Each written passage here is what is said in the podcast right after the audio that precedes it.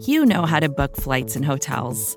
All you're missing is a tool to help you plan that unbelievable travel experience. That's why you need Viator. Book guided tours, excursions, and more in one place. There are over 300,000 travel experiences to choose from, so you can find something for everyone. And Viator offers free cancellation and 24 7 customer support for worry free travel. Download the Viator app now and use code Viator10 for 10% off your first booking in the app. Find travel experiences for you. Do more with Viator.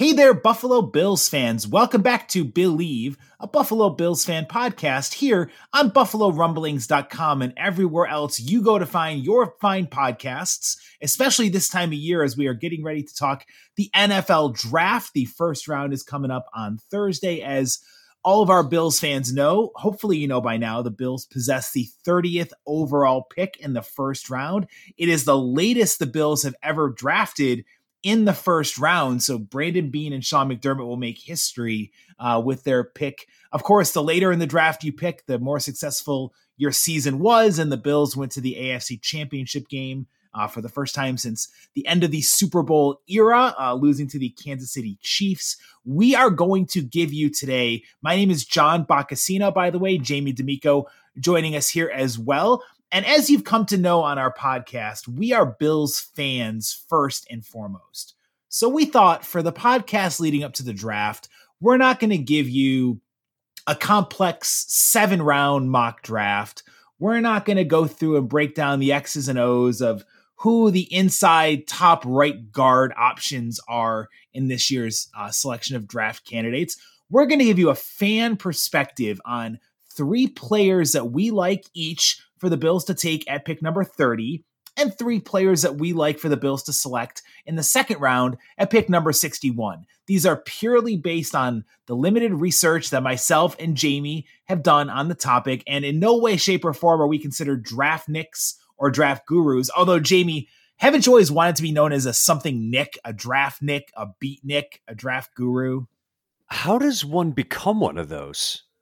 That's a very good question. How does one become a Mel Kiper Jr., a Todd McShay, uh, Joe Marino, our own Bruce exclusive Bruce Nolan, who dives in? And again, when I mentioned earlier, I tip my hat to Bruce. He is going to be, if it hasn't come out already, he's going to be doing a full seven round, 256 player mock draft for every team out there.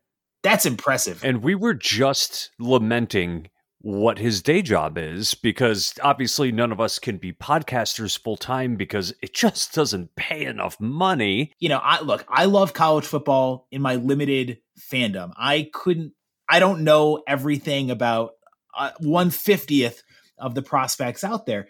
It's really hard to see Jamie through the deceit right now. This is the lying season is one of the phrases I like to use when it comes to uh the draft time because chances are pretty good if you're hearing something right now that a team is quote unquote being linked to, chances are pretty good it's not true because why would you tip your hat and give the other teams an edge and an insight into what you're thinking because right now it's all lies, lies, and damn lies. Well, I can't say that I blame them because these general managers, they're so much of their success is tied to what they're able to do in the draft. And there's only 32 of these jobs. There's only 32 of these jobs. So imagine how good you have to be in order to achieve one of them. And you're going to do everything in your power to try to keep that. And that includes lying about everything, misdirection, smoke screens, oh, oil slicks, banana peels, everything else. But nobody's getting the real information until usually a day or two before the draft. All of a sudden, you start hearing some information that comes out of nowhere that ends up being true. But that comes from writers and reporters that never comes from the front office itself. No, you're right. The people who, you know, there's always those um, you know, I remember when Baker Mayfield uh, was was a coming off the draft. Um, one of the podcasts I listened to, uh, a nationally syndicated guy has an inside source, and he would only say something that this source would say because he's like, I know that people, you know, my credibility is at stake. And he started talking about Baker Mayfield climbing up the draft boards and you know being number one. And this is back during like the the college football season. So when Baker Mayfield went number one, it wasn't surprising. You've got to know who to trust when it comes to the sources that you're buying into. And again, a lot of times I feel like mock drafts are clickbait. You know, I mean, everybody.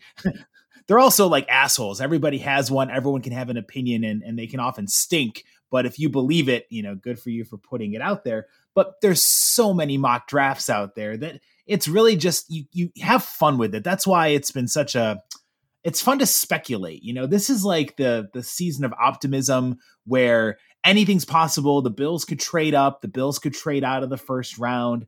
And I think a lot of this goes back to what we've talked about all off season, Jamie, is that Brandon Beane has done such a good job with this off season that the Bills can focus on a couple of areas of need, but mostly they can focus on getting the best player available, which is such an enviable position to find yourself. But we have to define what is the best player available.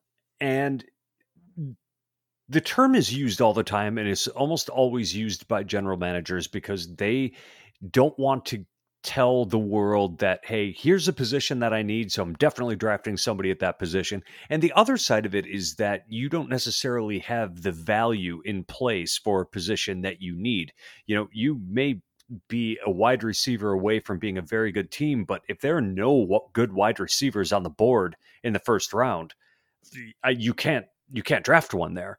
So what does that mean? Best player available is really a combination of a few a few things. It's how good is the player? What is the value of that draft position and what are the needs on your team and it becomes a formula that is different for all 32 front offices. You know, some may value the player's skill more than others, some may value a position more than others. Let's be honest. Defensive end is far more valuable than weak side linebacker. So if you've got two guys of the same skill level, you're going to draft a defen- the defensive end because it's just a more valuable position.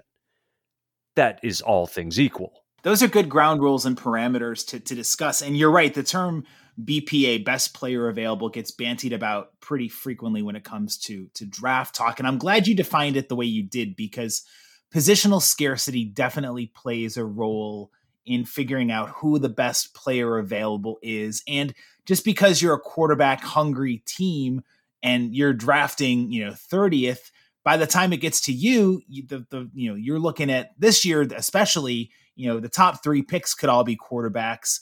Uh, speculation is the first seven or eight picks could all be offensive players. So you're going to see a major run on QBs and skilled offensive players to start off the draft. But if you're sitting there at 30 and you need a quarterback, you're not going to necessarily reach for the Stanford kid who's probably projected to be a fourth rounder because that would be a horrible value return uh, based on the spot that you're drafting, which is why a lot of times you see these trade downs when a team realizes, well, my need is offensive guard, but all the offensive guards are undervalued for where I'm picking in the draft, which is why again you see a lot of Brandon Beane breaking out those magical trade beans to uh, to trade back and stockpile picks. Which again, I would not be surprised at all if Brandon Beane trades out of the first round. I wouldn't be surprised if he trades up in the first round. Um, I've seen him do that. Well, and especially Jamie, this is such an unorthodox draft year to be a general manager. There was no NFL combine, so teams have had to do their interviews virtually. They miss out on that valuable one on one time with a prospect in a room where they can grill them, they can get to know them, they can ask them questions. I'm sorry, technology virtually is great, but nothing replicates being physically in a room to read body language, to read emotion, to read someone's response to a question. And so when you factor in the different circumstances behind the draft, and also this is the smallest draft class in I don't know how many years, just based on the number of players who declared and who are eligible. It's an abnormally small class of college football talent coming to the NFL draft. So I think all of those factors combine to make Thursday's proceedings unlike anything we've ever seen before in the history of the draft. It's going to be the kind of draft where you see players selected in the mid to late rounds who end up performing, outperforming their draft slot because they don't have a chance to get into the scouting combine and show what they can do in front of the entire league, have the medical examinations. That's a big thing that Brandon Beane particularly is worried about is the medicals on guys. So teams are going to be a bit more conservative in the players that they're selecting. They're not going to take the chances. That means you're probably also going to find a lot of very average performers coming out of the first round that are exceeded in performance by players that are drafted later. It's the nature of the beast this year. And we can only hope that our Buffalo Bills are going to fall backwards into some really great late round values that other teams just didn't pick up on. And as we all know, give Brandon Beane a ton of credit for being a master trade tradesman and a master drafter so far during his tenure here in Western New York. Well, so before we get going, I have to ask this question because when as we talk about our selections, we're not talking about trade scenarios. We're talking about picking exactly where the Bills land in the first two rounds. If a draft or I'm sorry, if a trade was going to take place, A, would you like to see it happen? And B, which direction do you want to see them go? So here's my caveat with that. Given I, I, I'm I'm fully expecting. There's a really telling uh, exchange that Brandon Beane had during a recent um, call with reporters, where he mentioned how he was a little flummoxed that they weren't able to work out a deal in 2020 um, to move up and move down the draft boards accordingly. And you know, everyone's been reading into that. That Brandon and we all know Brandon Beane has made, I think, four draft day trades at least uh, during his time in Western New York. I believe he's made trades involving 20 or so draft picks uh, during his time. He is not afraid to wheel and deal and get the best options out there for Buffalo. If Brandon Beane makes a trade this year, either up or down, obviously I'm fine if he trades down because he clearly doesn't think that the value uh, return is there when the team is picking. If he trades up, my one plea to Brandon Beane, we all know he listens to this podcast passionately and loyally. Don't give up 2022 first or second round draft picks because that class, I'm telling you, it's going to be special. It's going to be deep. It's going to be rich in talent because you're going to have so many more top level players um, going for the 2022 draft. So I think that it's going to be a premium on having higher and better picks next year. So if you want to play around with this year's draft picks and package, uh, they don't have a four, but if you want to package the three and the five to move up in the first round with something else, go for it. But if you want to move up in this year's draft class, I'm begging Brandon Beane, don't trade the 2022 first or second. I think those are going to be very valuable picks. I'm with you on that. And in fact, I suggest that if they do move back it be for a 21 second round pick and a 22 second round pick. I want to start adding picks for next year. And the other thing is with the extensions that are possibly coming up for Josh Allen and uh, Tremaine Edmunds, you need cheap labor on the team. You can't be hi- hiring people for veteran minimum salaries that are free agents when you can be replacing them with first and second year drafted players. You need the cheap players on the roster in order to fit Josh Allen's future contract uh, w- within the framework of the salary cap. You got to move down. Moving up would be a big mistake. Valid points there. Of course, the one thing I want to add is um, whenever the new TV money gets factored in, we are going to see a massive spike in the salary cap and the the payrolls for these teams too. Hopefully, the Bills were able to finagle that into their planning when it comes to extensions for Josh Allen and Tremaine Edmunds. But again, very valid to make sure that when the team does offer those extensions, they're going to need to get rookies who contribute, who have uh, a lesser impact on the salary cap than, say, your proven veterans out there. Now, Jamie, let's have some fun. Let's dive Do in it. here on Billieve. We've laid the ground rules down. We're talking about no trade scenarios. The Bills are on the clock at pick 30. Give me who is your very first fall in love guy that you want the Bills to be able to go after at pick 30? Oh, I will tell you exactly why this guy is that, and then I will tell you the player. You have the New England Patriots who have loaded up on two of the best tight ends that were available and two of the best in the AFC period. And you also have Travis Kelce out there who is going to terrorize the Buffalo Bills because they'll inevitably end up meeting the Chiefs again in the playoffs. I want a player who is fast, who is mobile, who can run with those guys and who is also physical enough to play against the run. Sign me up for Jeremiah Owusu Koramoah, please. The guy is a linebacker from Notre Dame. He is undersized, playing at about 215 pounds, but the speed that that guy brings, this is one of those players who you can put out on the field and take the place of your nickelback, can take the place of a linebacker. He can get after the quarterback a little bit. You could use him as a safety if you needed to, eh, though he is not a defensive back. And don't be like, oh, Jamie thinks this guy's going to be a DB. He's not a DB. He moves forward, not backward. But this is the guy that I want to see in a Bills uniform because I feel like he could open up so many possibilities for that Frazier McDermott defense he really does seem like the perfect complement as that base 4-3 weak side linebacker. He can play all three downs out there um, as a, as an aggressive uh, contributor on the defense. Uh, JOK, as I've come to call him during my my draft research, also leads Joke. itself to the Joker potentially as a nickname out there for Bills fans. I think he's a, a fascinating prospect. I just worry that he's going to be long gone by the time he might be one of those guys. In fact, I'm sure he will be one of those guys that Beane would have to trade up to go and get and probably won't be available at 30. But I like the way you think when it comes to slowing down and containing those talented tight ends and the, the playmakers that Kansas City does have. Uh, Owusu Koramoah, Koramoah would be a fantastic pick for Buffalo if he is available or if they have to trade up to go get him. That's going to be a toughie because we don't know how this draft is going to shake out. I've seen a bunch of different mock drafts. I don't do them myself because I, I don't know enough uh, about it. However, I have seen some drafts where he drops to the Bills and I'm thrilled. And then I see others where he's drafted in the top 22. And, you know, that obviously doesn't make me happy.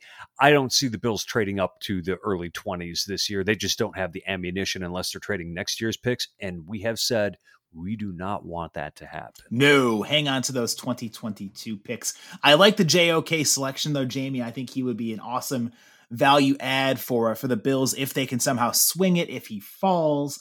Um, who knows how the draft board will shake out on Thursday night? But I'm going to give you my number one uh, player that I want the Bills to go after with pick number 30. And I will give our our listeners a little insights here. I, like Jamie, am not a mock draft guru or an expert. I don't even play one on TV. But this morning, I uh, for the first time in my my Bills fandom, I fired up the Draft Network has this awesome mock draft tool where you can simulate how many rounds and what team you're representing and go through and, and you actually pick the players that are available on the board as the board breaks. And so I did my first ever one this morning. And this goes along with a piece that we wrote on BuffaloRumblings.com where we talk about staff writers from Rumblings, who they want the Bills to go after with pick 30. And I'll give credit to Josh Rawdon, who actually came out and said that he wanted, as well as Jamie wanted, Jeremiah Owusu Koramoah from Notre Dame to be the pick with pick number 30. When I gave my preface, I wanted the Bills to go with a cornerback. And I said point blank, the guy I want, I don't think is going to be there because every mock draft I've read, this guy, Northwestern's Greg Newsome II, has been off the board.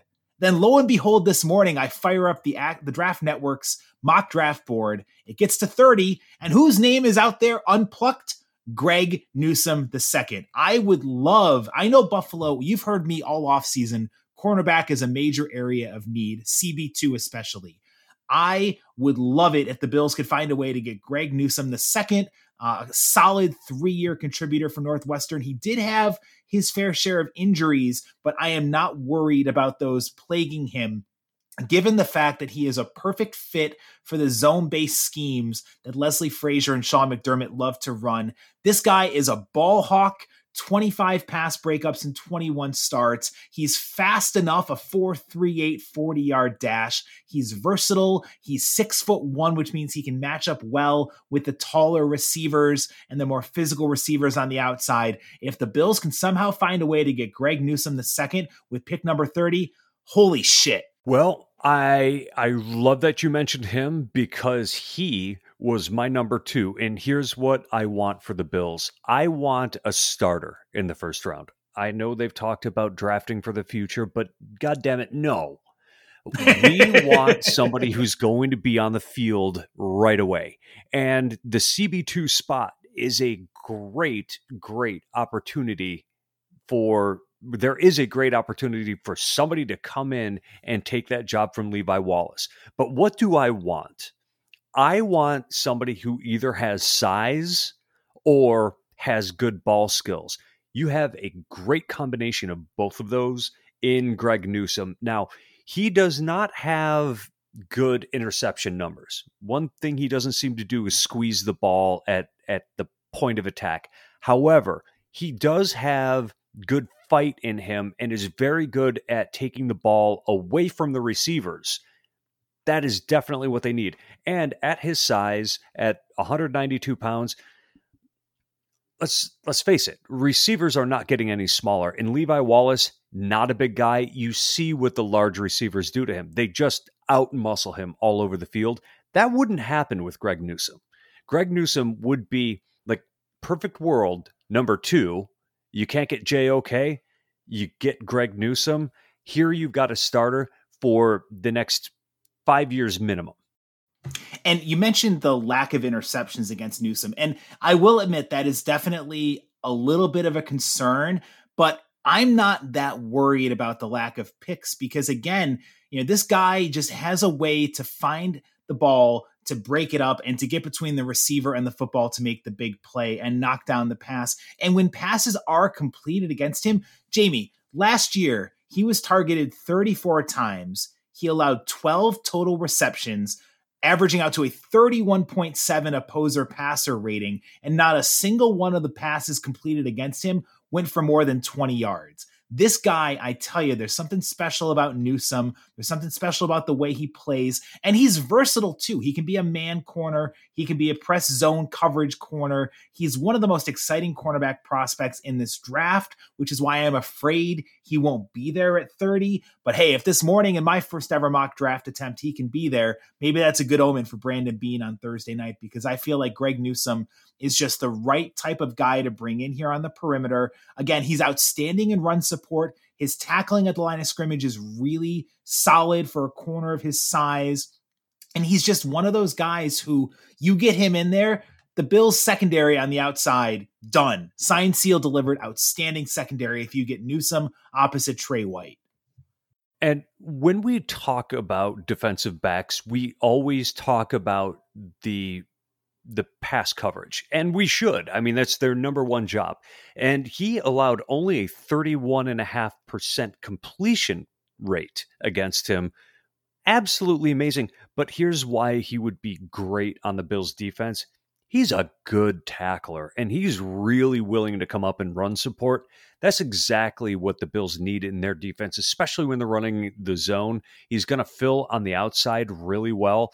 And the, the one knock on Tre White is that he doesn't play the run particularly well. I don't care all that much about Tre White not being the best against the run.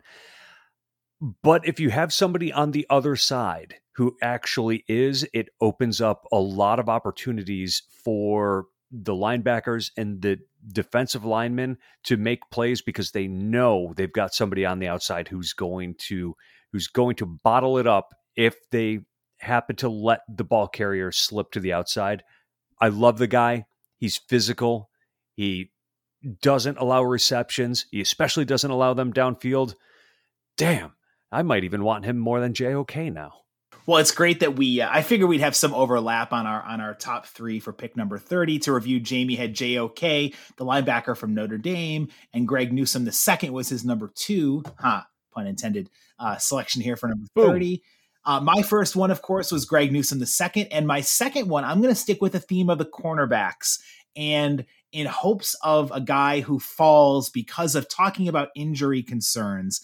I the guy I wrote about in my Buffalo Rumblings pick as well for who I want the Bills to take at 30, who I hope falls because of his medical concerns, and I think will prove all the doubters wrong, just like DK Metcalf a couple years ago. It's Virginia Tech cornerback Caleb Farley. He is a guy who I actually have seen lingering towards the end of the first round in a lot of the mock drafts I've read. And if he falls and the Bills can take him, they will get arguably the most complete corner in the draft. I think Caleb Farley to me, Jamie, talk everything with Greg Newsome we just mentioned, amp it up by a factor of five when it comes to Farley because he was arguably the best cornerback prospect in the draft before he had this back surgery during this offseason all indicators have come back that the back surgery went smoothly and he's on his road to recovery. Uh, I think that you look at the intangibles of what Farley brings blazing speed. He's six foot two, which means, again, he's physical enough to hold his own on the outside. He has that solid nose for the ball. He broke up 16 passes in the competitive ACC last year and had four interceptions. So not only was he breaking them up, but he came down with them as well to get those game changing interceptions en route to a first team all ACC campaign for the Hokies in 2020. If Farley falls to 30, pounce on him. That would be a tremendous selection because that's that's the kind of thing that you can roll the dice on when you're picking at the end of the first round. Say a guy who, you know, needs to take some time to develop. Well, you know, if he if he needs to take time to come back from his injury, the Bills still have a solid starter in Levi Wallace. He's not great. I think the Bills can improve upon him, but I I can deal with him starting 8 games this upcoming season if what you're getting on the back end is the guy who's going to turn out to be the best coverage man in the draft. And see, here's the thing we talk a lot about how the Bills play zone defense, but a lot of the time they're doing it because it's what they have to do. We saw what happened last year when Josh Norman was on the field and the Bills tried to play man to man. It was just, let's call it a travesty. The Bills need the ability to switch it up in the defensive backfield once in a while to add some confusion to the quarterbacks and to the offensive players as to what the Bills are going to do next. That kind of thing results in more turnovers. Having a guy like Farley, you can, you can bet, and here's a guy with ball skills.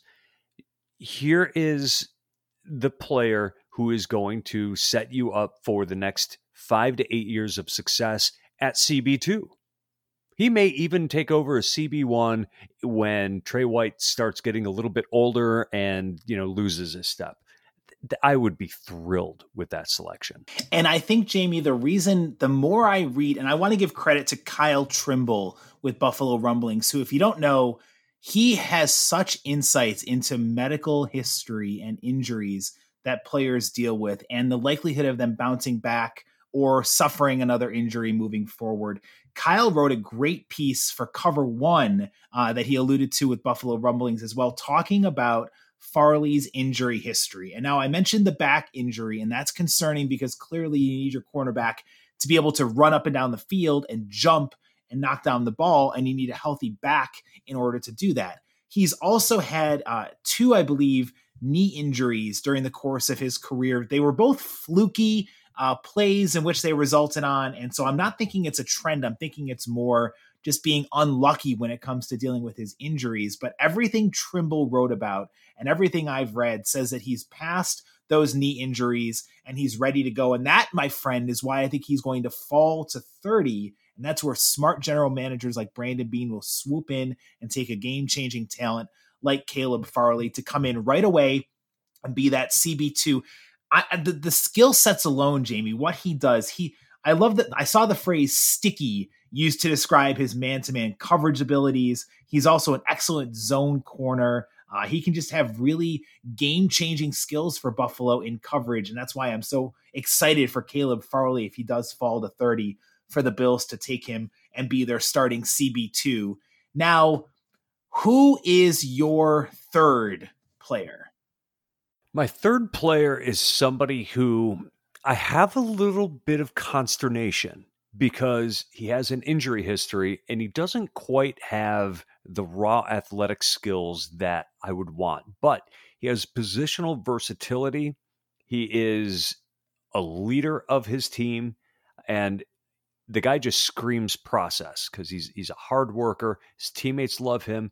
He is a senior coming out of Alabama. We are talking about interior offensive lineman Landon Dickerson, who tips the scales at 6'6, 330 pounds, and has a hand measurement of 10 and 3 eighths. The guy's huge. Now, he's not the most mobile, but I am not sold on what the Bills have, especially for the left guard position. And I think there needs to be some young blood brought in there. Also, Dickerson has spent time as a center mostly while at Alabama. And I think we're probably going to see the last season of Mitch Morse on the Buffalo Bills because I got to tell you, how many more how many more concussions can Mitch Morse take before he becomes a vegetable? I mean, I, I say that flippantly, but we are talking about long term brain damage that can happen as a result of the number of concussions the dude has had, which is five of them. Frankly, I'm not sure I would keep playing if I were him, but he's rolling it back out there and he's a good player. Glad to have him. Landon Dickerson, though, I think he's going to be my guy. I think he's probably the top interior offensive lineman in the draft this year. And if he didn't have the injury concerns, he'd go in the top 20. But because of those, he drops to 30. I would run up to the podium with my uh, selection ticket. That's an interesting name to throw out there. It's a guy who um, when you look at what he's done with Alabama, the Crimson Tide, he did play all five positions on the offensive line. Ideally, he's probably going to be more interior, definitely interior at the starting center or a guard position. And he seems like he's really good in that power type of scheme, the power running, uh, the gap protections that the, the teams want to offer out there. Um, Landon is somebody who I think would offer up uh, again, extreme versatility. Uh, he's really good at the point of attack. Uh, he again having hands that are ten and three eighths. My God, those things are are behemoths out there. What they can do to control and slow down some of the top edge rushers. That's an interesting name to think about. Landon Dickerson out of Alabama.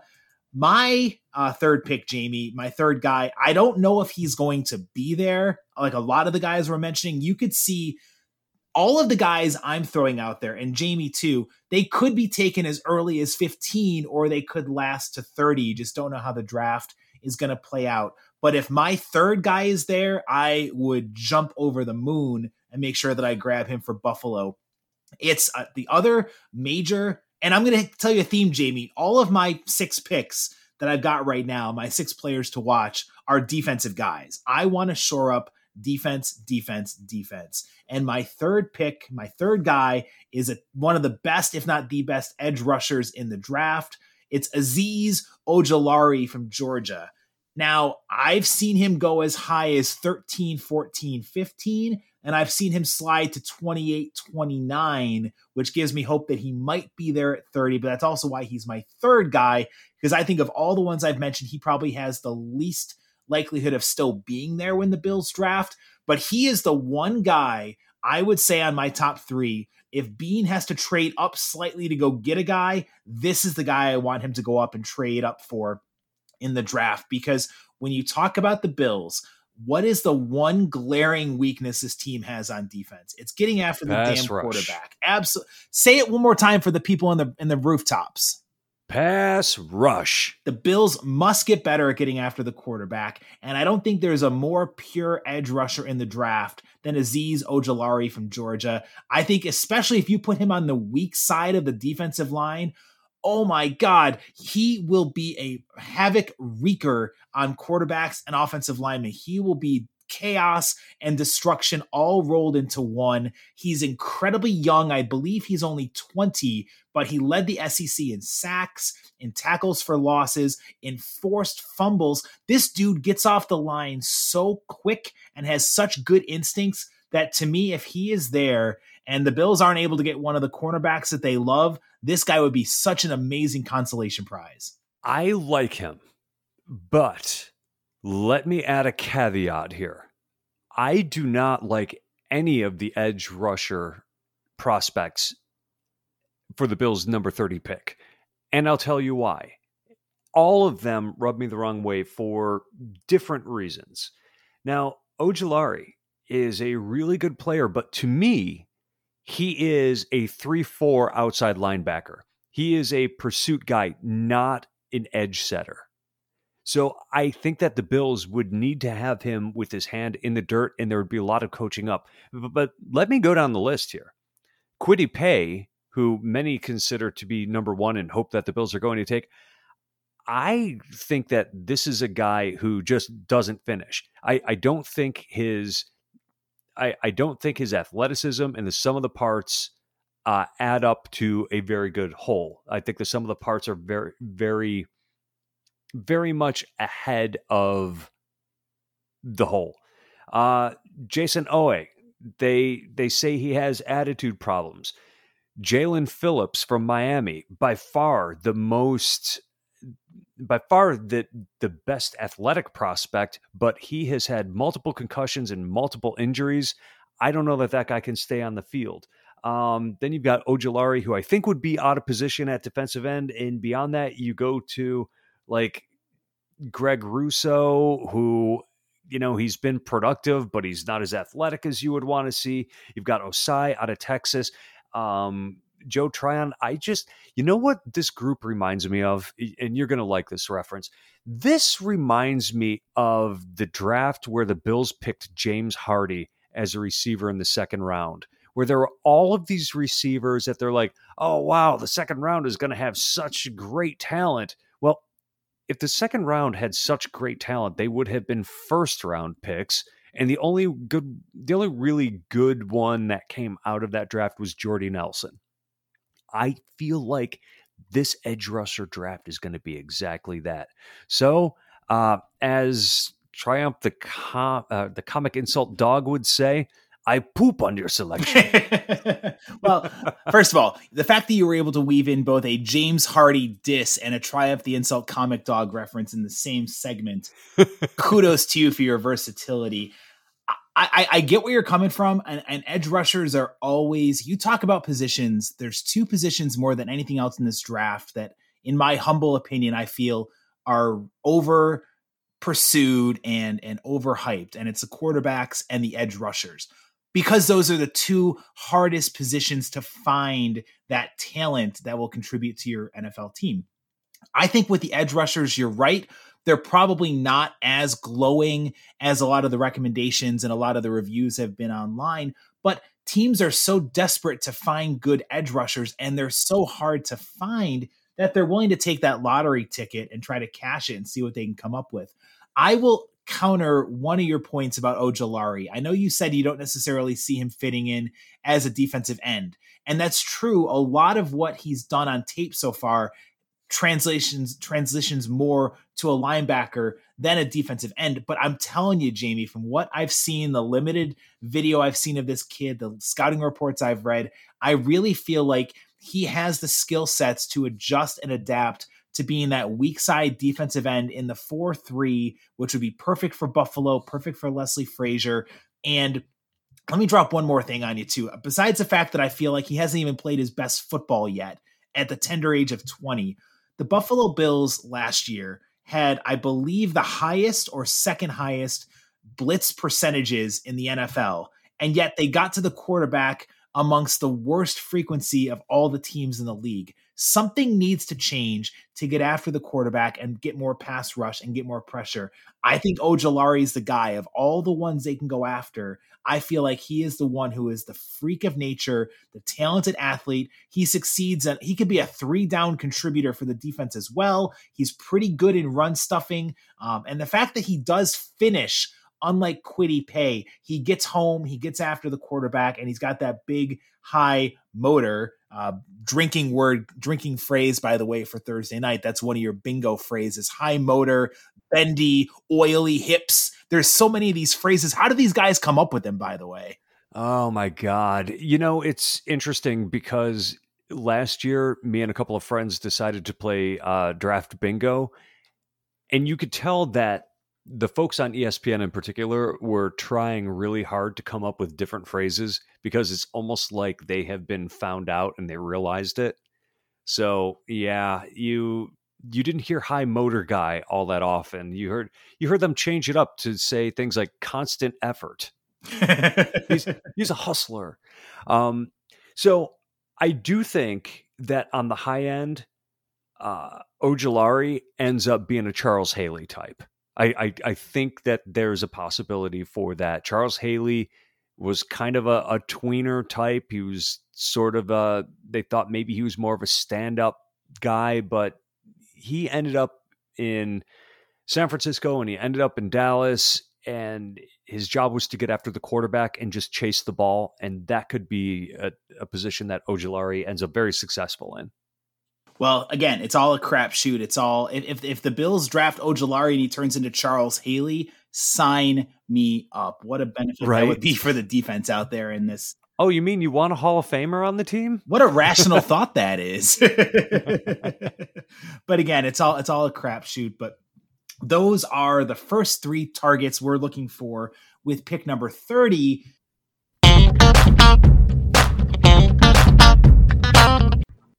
Now, Jamie, let's swing into the second half of ours and we'll do a little bit more lightning round when it comes to pick number 61, which is the 29th overall selection in the second round. Who is your number one crush? The guy you were hoping and praying is there when Buffalo's on the clock. Okay, and obviously this is extremely dependent on what happens in the first round. However, if the Bills end up with JOK, the outside linebacker, this is the guy I would be salivating over because, as I said, I want either size or ball skills in my defensive backs. I want the six two and a half DB out of Syracuse. I want Ifeatu Melifonwu. I am so proud of you for both saying his name correctly and going to the orange well because his his name is not an easy one to say. And uh, Ifeatu actually was one of my uh, my one of my three guys um, that I was I was thinking of as well. Of course, based on what Buffalo does with that pick number thirty. What do you love about the orange standout corner besides his height and the fact? I don't know. I I'll, I'll spill the beans, Jamie. If if the Bills end up drafting him at pick number 61 what an outstanding selection this would be for the secondary because he is just I don't know, he jumps off the screen at you. He does. And what I really like is that he's such a good fit for a zone scheme. He's a punishing tackler that is insanely aggressive. And you know, he he drives on the football. He's big enough to also help cover those tight ends. Um, he is really good at um, mirroring in in the back pedal. Uh, so if he's playing a little bit of man to man coverage, he's going to really excel in in playing the the different styles of coverage.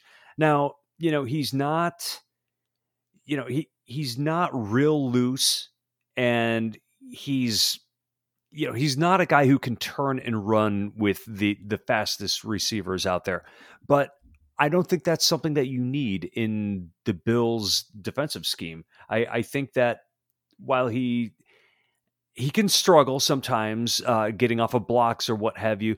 This is a guy whose size alone is going to make him physical enough, and he is going to be able to match up with the larger receivers that are out there. Like we said, receivers aren't getting shorter. It's just it, it's a, a really nice luxury to have when you got somebody that size who also has coverage skills. Let's not forget Richard Sherman. He is a bump coverage tall guy who's in the Hall of Fame, about 6'2. Um, now, Richard Sherman had substantially better ball skills than anybody in the draft right now, but that's what Melifonwu re- reminds me of. And oh, by the way, why does he go by Ifeatu Melifonwu when his middle name is Charles David? Why why couldn't we just call him Chuck? Would it be so much easier? well, I think it probably. I have no knowledge of what I'm going to say here, other than it, the unique factor, and it might be something to do with his heritage and his culture. Um, regardless of what you want to call him, you call him a long, rangy, athletic and playmaking cornerback prospect. He's just rising up draft boards from what I'm seeing and what I'm hearing. And the fact that he would be such an outstanding fit in Buffalo's zone defensive schemes would make him an ideal. If the Bills don't get a corner at pick 30 and Melifonwu is there when they pick in the second, I don't think he's going to last to, to the third round pick. I think he's going to go from what I'm seeing somewhere between, you know, the, the low 60s and the high 70s seems to be the sweet spot for Melifonwu to get drafted. But again, cornerback talents like him, um, who can succeed in both press man coverage and in zone situations, are hard to come by. That's why Melifonwu was one of my top three as well for this category. Although, Jamie, I do want to preface this, of course. If the Bills somehow get Newsome or they get Farley, Melifonwu is not my number one no, second no. round picks because there's no need to get those lockdown and, corners. And you know, there is one thing that I didn't mention that is a huge concern. I alluded to it saying he's a little stiff. He doesn't turn and run with guys well. He's kind of slow. You know, he runs like a, a 4.5 40 yard dash, and you typically want somebody much faster than that on the outside. Yeah, that is definitely an area, a little bit of a, a concern with Melifonwu, which is holding him back from being, of course, in the Patrick Surtains and the the top, you know, the Jaycee Horns of this draft class for the corners. But Melifonwu is an outstanding selection. If the Bills can get him in the second round, he would be an outstanding addition to that defense. My um, actual first guy of my my picks of the second round targets. And again, I'm going back to Brandon Beane, You're in luck because if your mock draft plays out the way that my mock draft did this morning, I think Bills fans will be very happy because my first two picks in my mock draft were, like I said earlier, Greg Newsome from Northwestern. My number two pick, 61 overall, falling somehow, a guy who has been projected anywhere from the low 30s and below is edge rusher Greg Rousseau out of Miami, Florida. Whoa. That is actually somehow he fell to me with pick 61, and I was like, shit, I'd be a fool not to take him uh, the way that the draft board was falling at that point. To me, Jamie, if the Bills can get that lockdown CB2 with their first round pick and they get a guy like Greg Rousseau at number 61 overall, a guy who had 19 and a half tackles for loss and 15 and a half sacks in 2019. He did opt out of the 2020 season, but I am telling you, this guy is not going to be rusty. I'm sure he's staying in game shape and working out. The stuff he put on tape and on film in 2019 would make him a first round draft pick in almost any other year. I know he has a little bit of injury concerns. Uh, he had an ankle injury in 2018 and he missed 2020. He's only got that one real year of tape uh, at Miami, but the rawness of his talent jumps off the screen at you. And I feel like you talk about somebody who can develop into, I don't want to say Aaron Donald because he's the de facto comparison. Well. and and there's only one Aaron Donald, but I think Rousseau would be a slam dunk, sign me up unbelievable addition to that defensive line. Well, you know, this is where we go back to the conversation that we had at the top of the show, where we talk about position meets value meets needs. I didn't want any of the edge rushers in the first round. However, the complexion of the value changes substantially when you are 32 picks later down the road. Gregory Rousseau in the second round is a player I absolutely want to get our hands on because, yes, he is incredibly productive. He has good tape out there. You, like I said before, uh, I didn't know if he was athletic enough to be a first rounder. That is not a concern in the second round. And let's face it, the Bills have got to improve what's going on on the defensive line, and they also need to get younger. I mean, these defensive ends that they're going to have starting this upcoming season are probably getting mail from the AARP like I am these days. That's not what you want. You got to have somebody to take their place. And what's nice about Rousseau, too, besides the fact that he can really be aggressive and talented in getting after the quarterback, he's versatile enough to slide inside to the defensive tackle spot as well, which gives McDermott more of that positional versatility. So that's another feather in the cap for Gregory Rousseau. Who is your number two of the second round targets you're looking at? Pat Freiermuth from Penn State, the 6'5, 250 pound tight end. I know that tight ends have a hard time breaking into the league and being uh, being effective in their rookie season. However, I just feel like this guy has enough experience playing at in a big time program he has long arms. He has a stiff arm for days. And frankly, the Bills need to add more competition to the tight end position. I think that Dawson Knox is going to eventually break out, but Dawson Knox is never going to have the kind of hands that you want. And I think that if they can put another tight end on the field who can get open, who's got the speed to run down the seam with linebackers, who can latch on as a blocker, who can catch the ball and get a few extra yards by eh, destroying people with the stiff arm that he's got.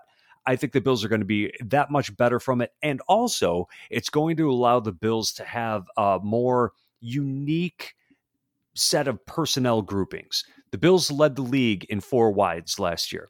I don't want to see that again this year. I want to see them be balanced in their personnel groupings so they can make the defenses game plan for a variety of different ways that they're going to be attacked. And, you know, if you're going two receivers, two tight ends, one back, psh, I I would love to see what could happen there. We've seen what the Patriots have been able to do when they had two good tight ends on the roster and obviously the Pats are trying to recreate that because it can be very effective. Well, here's the Bills' opportunity to make that happen. Valid points out there. Another valid way to improve the offense, giving another complementary tight end to go with Dawson Knox. I think that the Penn State product is definitely an intriguing prospect uh, for the tight end position. A guy I don't have as a second round pick, a guy I might want to see Buffalo go after in the third round is Notre Dame's Tommy Tremble. I feel like he could be a really solid value add for Buffalo if he lasts to I think pick 91 or 93 when Buffalo goes in the third round. But that as I mentioned earlier, Jamie, my six picks are all on the defensive side of the ball. I do have one offensive guy I could mix in with my uh, second round guys here as well, but I mentioned um, the Syracuse product. Um, as another one of my targets at the cornerback position who could be there for Buffalo at 61. The guy who I'm going to go with, though, who I feel like if Buffalo is able to add to a sneaky need that they need to get more depth at and possibly take over for one of the starters down the road, my third uh, second round prospect I'm looking at comes to you from the safety position. And I mm. could have gone with a mm. Syracuse product. I could have gone with Andre Cisco, who I love the fact that he had 13 interceptions, 14 pass breakups in 24 games. I think. And he recorded the thong song. Thong, the thong, thong, thong. Good drop out there, buddy. I, I, feel like I feel like Cisco could be there with a third round pick. Um, the guy I went with instead, who I think is a legitimate chance to be there in the second round when Buffalo picks, it's Oregon safety Jevon Holland. Now, it's a name that not a lot of Bills fans have been hearing about. He hasn't been linked too much to the team, but he's one of those guys who I've seen falling in the mid 50s to low 60s. And the fact that he has versatility, he's got great ball skills, and the Bills have, again, a sneaky need at safety behind Hyde and Poyer. I think Holland could be groomed to be the guy who takes over when one of those contracts expires with Buffalo. He's great in slot coverage. He can hold his own uh, in the deep end of the secondary for the Oregon Ducks out there. He's versatile. He's got a high football IQ. Jevon Holland over my boy Andre Cisco, who I'd love to get in the third round. Jevon Holland was my number three second round selection. That's a really good selection and I haven't seen much of him. I haven't seen much of any of these guys. I mean, I'm just I'm just giving it to you straight here and probably costing myself credibility with the listeners, but you can't run from who you are, Boccacino. You can't run from yourself. No, no. Be truthful to who you Jamie, there's we, we preface this by saying we're fans who are giving our opinions of what we'd like Brandon Beane and the Bills to do with their draft picks. So, and that's what we've been doing out here, which is why the podcast is so fun. We're coming up on almost a full hour uh, of our of our picks, which I love the knowledge we're bringing to our fans. Who is your third guy uh, for the second? Okay, this is a guy who I don't think is going to be there simply because of the name recognition, but based on skill, I think that this would be a good slot for him. But I was saying that I want cornerbacks that either have size or they have ball skills. This guy has ball skills. He can play both the slot and the outside. I would love it if somehow Asante Samuel Jr. was still sitting there at the end of the second round because that is a guy who is all about going up and coming down with interceptions. The the guy is he's magnetic when it comes to the football. Uh, he had what is it? I think it was nine pass breakups and three interceptions this past season. It's something ridiculous like that. And that is exactly what I want to see. Now, Lance Zierlein of uh, the NFL.com projects him to be round two, round three. So maybe this is the sweet spot for him. Uh, but I want to see more turnovers out of the Bills' defensive backs, and this would be exactly the guy who can do that excellent addition to Sante Samuel Jr. I challenge you on draft day to make a comparison player prop that doesn't involve Asante Samuel Sr. because everything I've seen of him, they're like, oh yeah, he reminds me of his father. Well, no duh. He's got the DNA and the genetic makeup. He should remind him of his senior senior who played so well in the NFL. But that's a solid, solid value pick out there for the Bills. Again, if they don't draft cornerback at pick number 30. Jamie, I want to offer you and myself one bonus. Is there any other player you want to throw out there that you haven't talked about that you feel would be a good second round value? And I'll even take the pressure off of you. I'll go first. And I said earlier, the caveat was my six were on the defensive side of things. There's one offensive position and one offensive player in particular I would like Buffalo to target with pick 61 if everything else above falls through and is not there for Beane to draft. He's a talented right guard. It's Ohio State prospect Wyatt Davis. Now, we talked earlier about how the Bills have most of their starters locked up this year outside of CB2. The guard position, even though the Bills have Jon Feliciano back and they brought Forrest Lamp in and they've made some additions on the offensive line, the interior of this offensive line is going to need some influx of talent and youth moving forward. And from what I've seen, Wyatt Davis could start right away at right guard if he had a solid training camp. I don't want him starting. I think Feliciano should get that chance first, but I think Wyatt Davis is a guy who really could help improve Buffalo's run blocking, which has been a major weakness for this team the last two years. Ohio State, if you didn't watch any of the Final Four, any of the college football playoff, they ran over teams and they were facing really good defenses in the Final Four this past year too. Davis gets a lot of credit for that. He easily could start from day one. That's my bonus pick for Billieve listeners. I think my bonus pick is going to be a guy not because he's so talented, but because he's such a perfect fit for what the Bills do. I'm also going on the offensive line, and I'm also going Ohio State with their center, Josh Myers. He's strictly a center, so you're not going to confuse him with somebody who can shift over and play guard uh, but he's really intelligent. He's been a captain for multiple years. His teammates love him. They say that he's got one of the highest football IQs out there.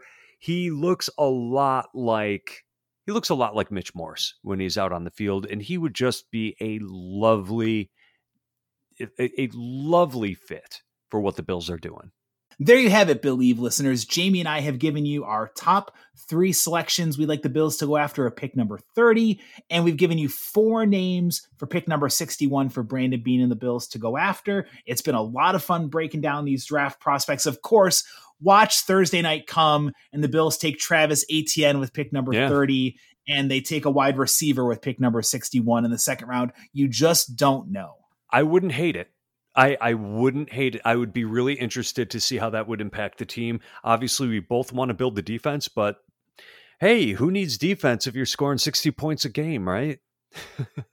Yeah, it's it's very if, if you can outscore and win a track meet, then sure, the offense can be just a gangbusters type of attack. I think subconsciously, a lot of what Jamie and I came up with was based on Brandon Beane saying the defense has to get better to slow down the Kansas City Chiefs, and that's kind of the predicate for what we went with with our draft pick projections here on Billieve. but we want to hear from the fans. What do you think about our picks? Are we off our rockers or are we onto something with some of the guys? Maybe a little of column A, maybe a little of column B. Get involved with this podcast on Twitter. Jamie is at the Jamie D'Amico and I am at John Boccacino. You can also comment on this article on buffalorumblings.com. For my esteemed colleague Jamie D'Amico, I am John Boccacino signing off. Enjoy the draft. We'll be here to recap it all next week.